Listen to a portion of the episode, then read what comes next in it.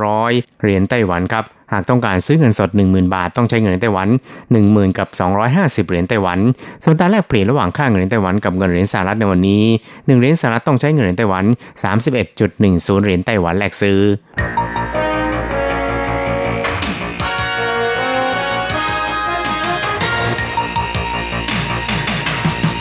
วิทยาการที่ก้าวหน้า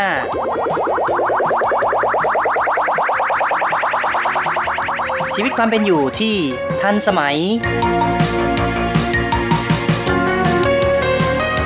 อะไรที่ใหม่ ๆ ล้ำยุค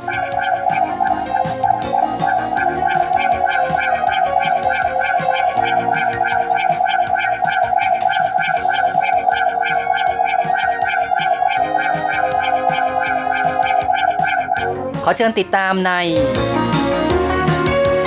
ไต้หวันไฮเทค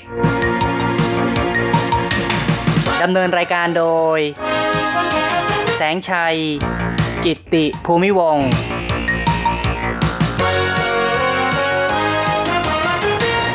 คุณผู้ฟังที่รักครับ พบกันอีกแล้วในไต้หวันไฮเทค ในครั้งนี้เราจะมาอัปเดตข้อมูลกันอีกครั้งหนึ่งเกี่ยวกับเรื่องของ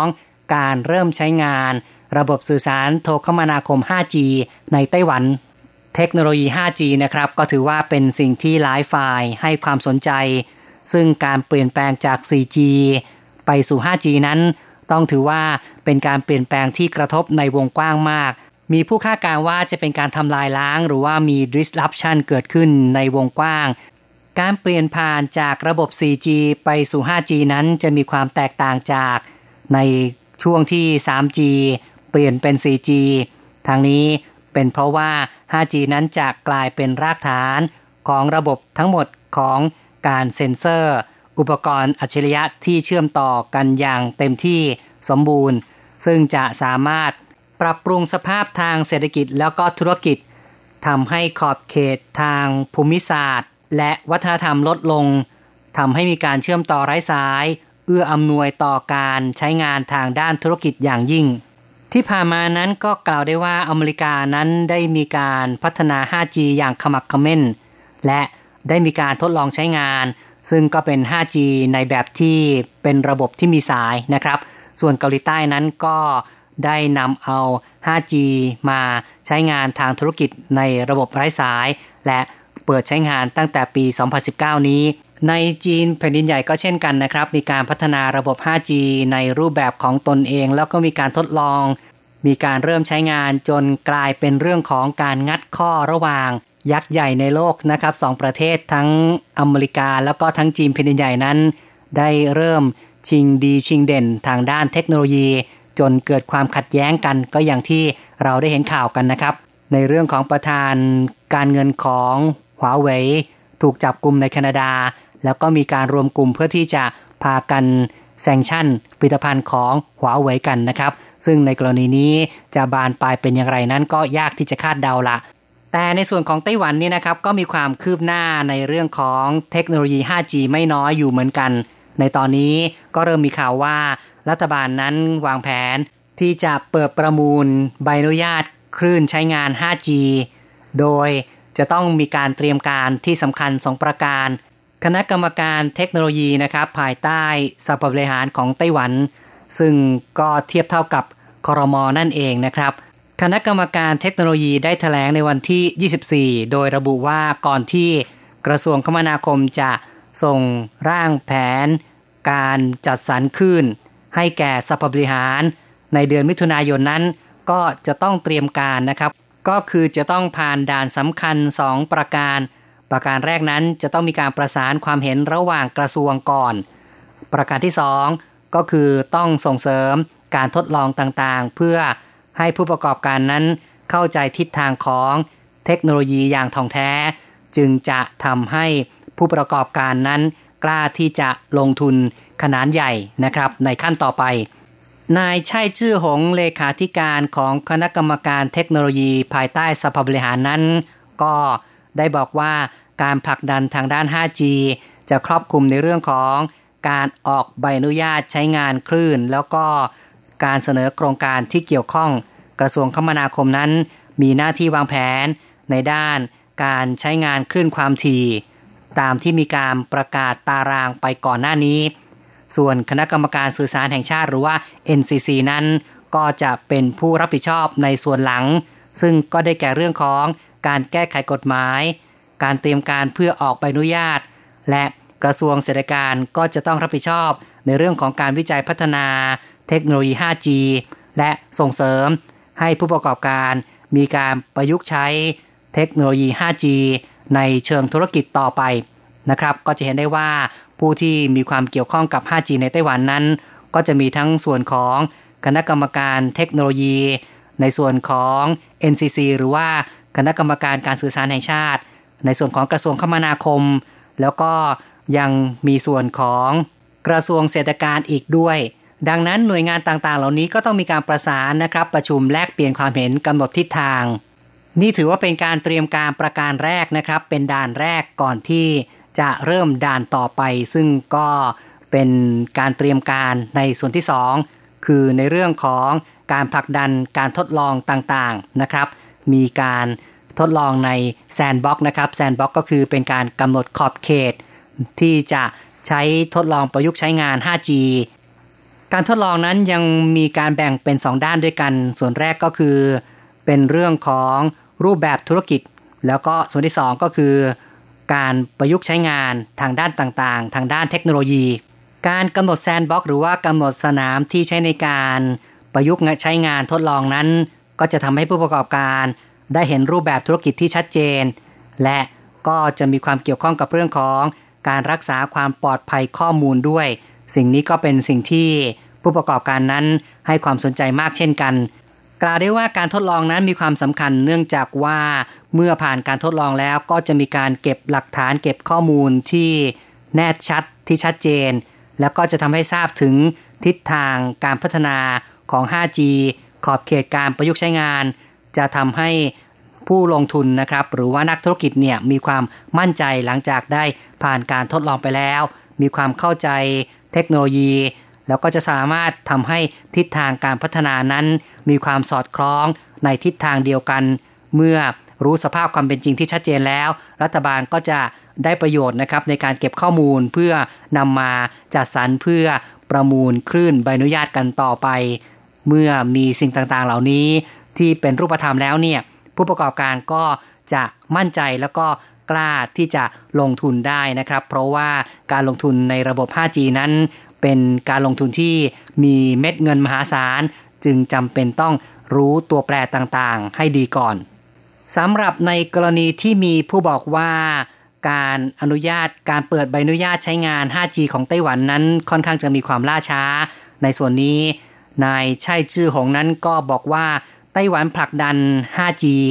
ที่ใกล้เคียงกับประเทศชั้นนำในโลก รัฐบาลได้มีการติดตามความเป็นไปของ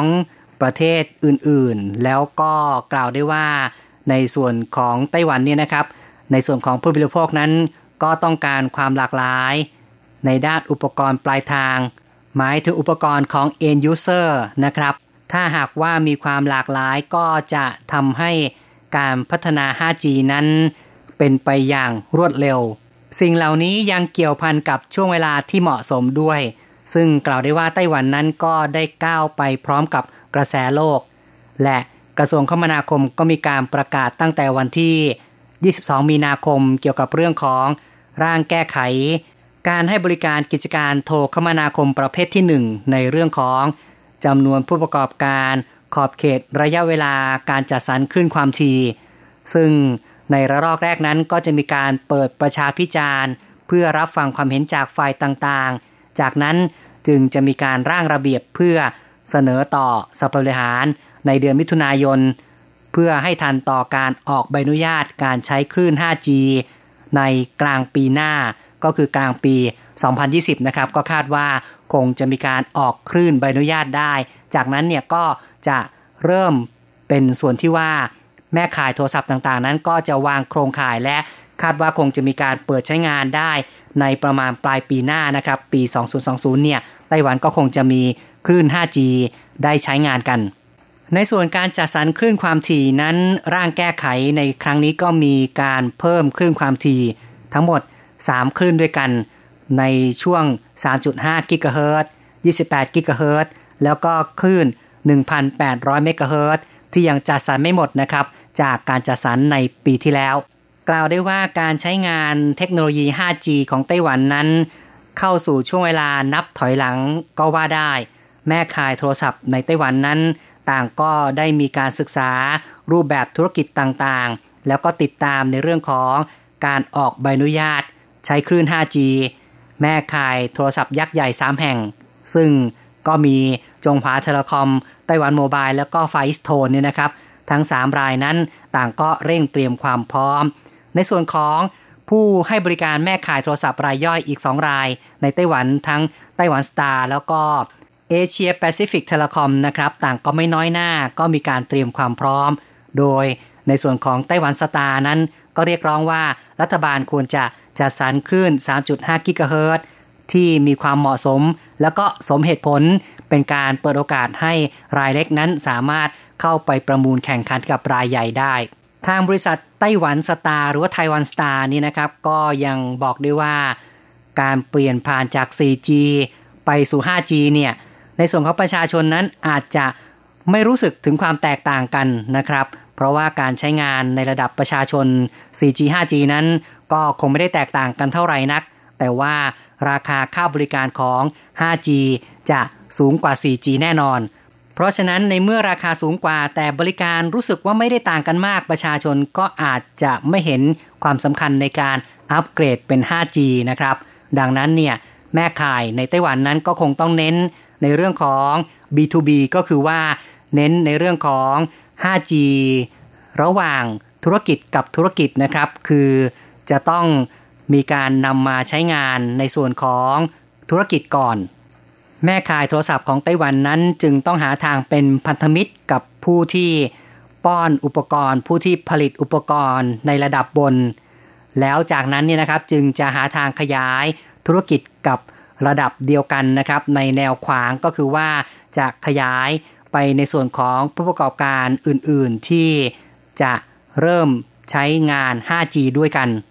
กล่าวได้ว่าในช่วงนี้เนี่ยแม่ขายโทรศัพท์ในไต้หวัน ซึ่งปัจจุบันนั้นก็มีอยู่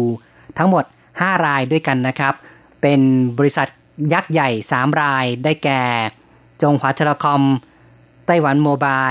แล้วก็ไฟสโตนนะครับ นี่ก็ถือว่าเป็นผู้ที่อยู่ก่อนในตลาดนะครับ แล้วก็มีรากฐานลูกค้า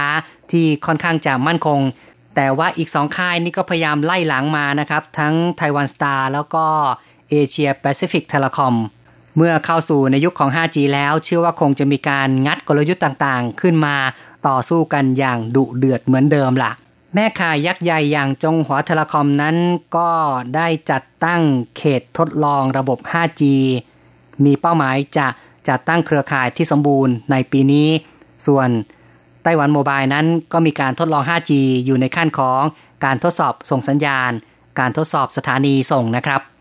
คุณผู้ฟังครับ รายการไต้หวันไฮเทคในครั้งนี้แสงชัยได้นำเอาความคืบหน้านะครับ เกี่ยวกับเรื่องของ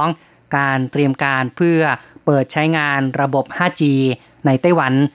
ซึ่งหน่วยงานที่มีหน้าที่รับผิดชอบของไต้หวันนั้นได้ขมักขม้นนะครับ ที่จะให้ประชาชนมีโอกาสได้สัมผัสกับเทคโนโลยีใหม่ ซึ่งเราก็ได้ฟังกันมาหลายครั้งแล้วนะครับว่า 5G นั้นจะสามารถส่งรับข้อมูลได้มากกว่าเดิมถึง 10 เท่า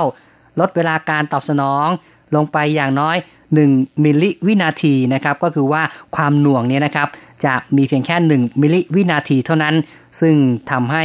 การดาวน์โหลดข้อมูลต่างๆ นั้น มีประสิทธิภาพมีความเร็วมากขึ้น อีกทั้งการรับส่งข้อมูลก็จะไม่มีความล่าช้า ไม่รู้สึกถึงความล่าช้านะครับ ทุกอย่างนั้นจะอยู่ในแบบที่เรียกว่าในอยู่ในสภาพ real time ในสภาพที่เป็นจริงนะครับ จึงทำให้ การประยุกต์ใช้งานในเรื่องของ smart ต่างๆ นั้น มีความ smart สมบูรณ์แบบขึ้นจริง ๆ และไต้หวันนั้นก็กำลังจะก้าวเข้าไปสู่ความเป็นสิ่งที่ smart ต่างๆ เหล่านี้ด้วยเช่นกัน เอาละครับ การพูดคุยในรายการไต้หวันไฮเทคในวันนี้ แสงชัยก็ต้องขอยุติลงก่อนนะครับ อย่าลืมกลับมาพบกันใหม่ในครั้งต่อไป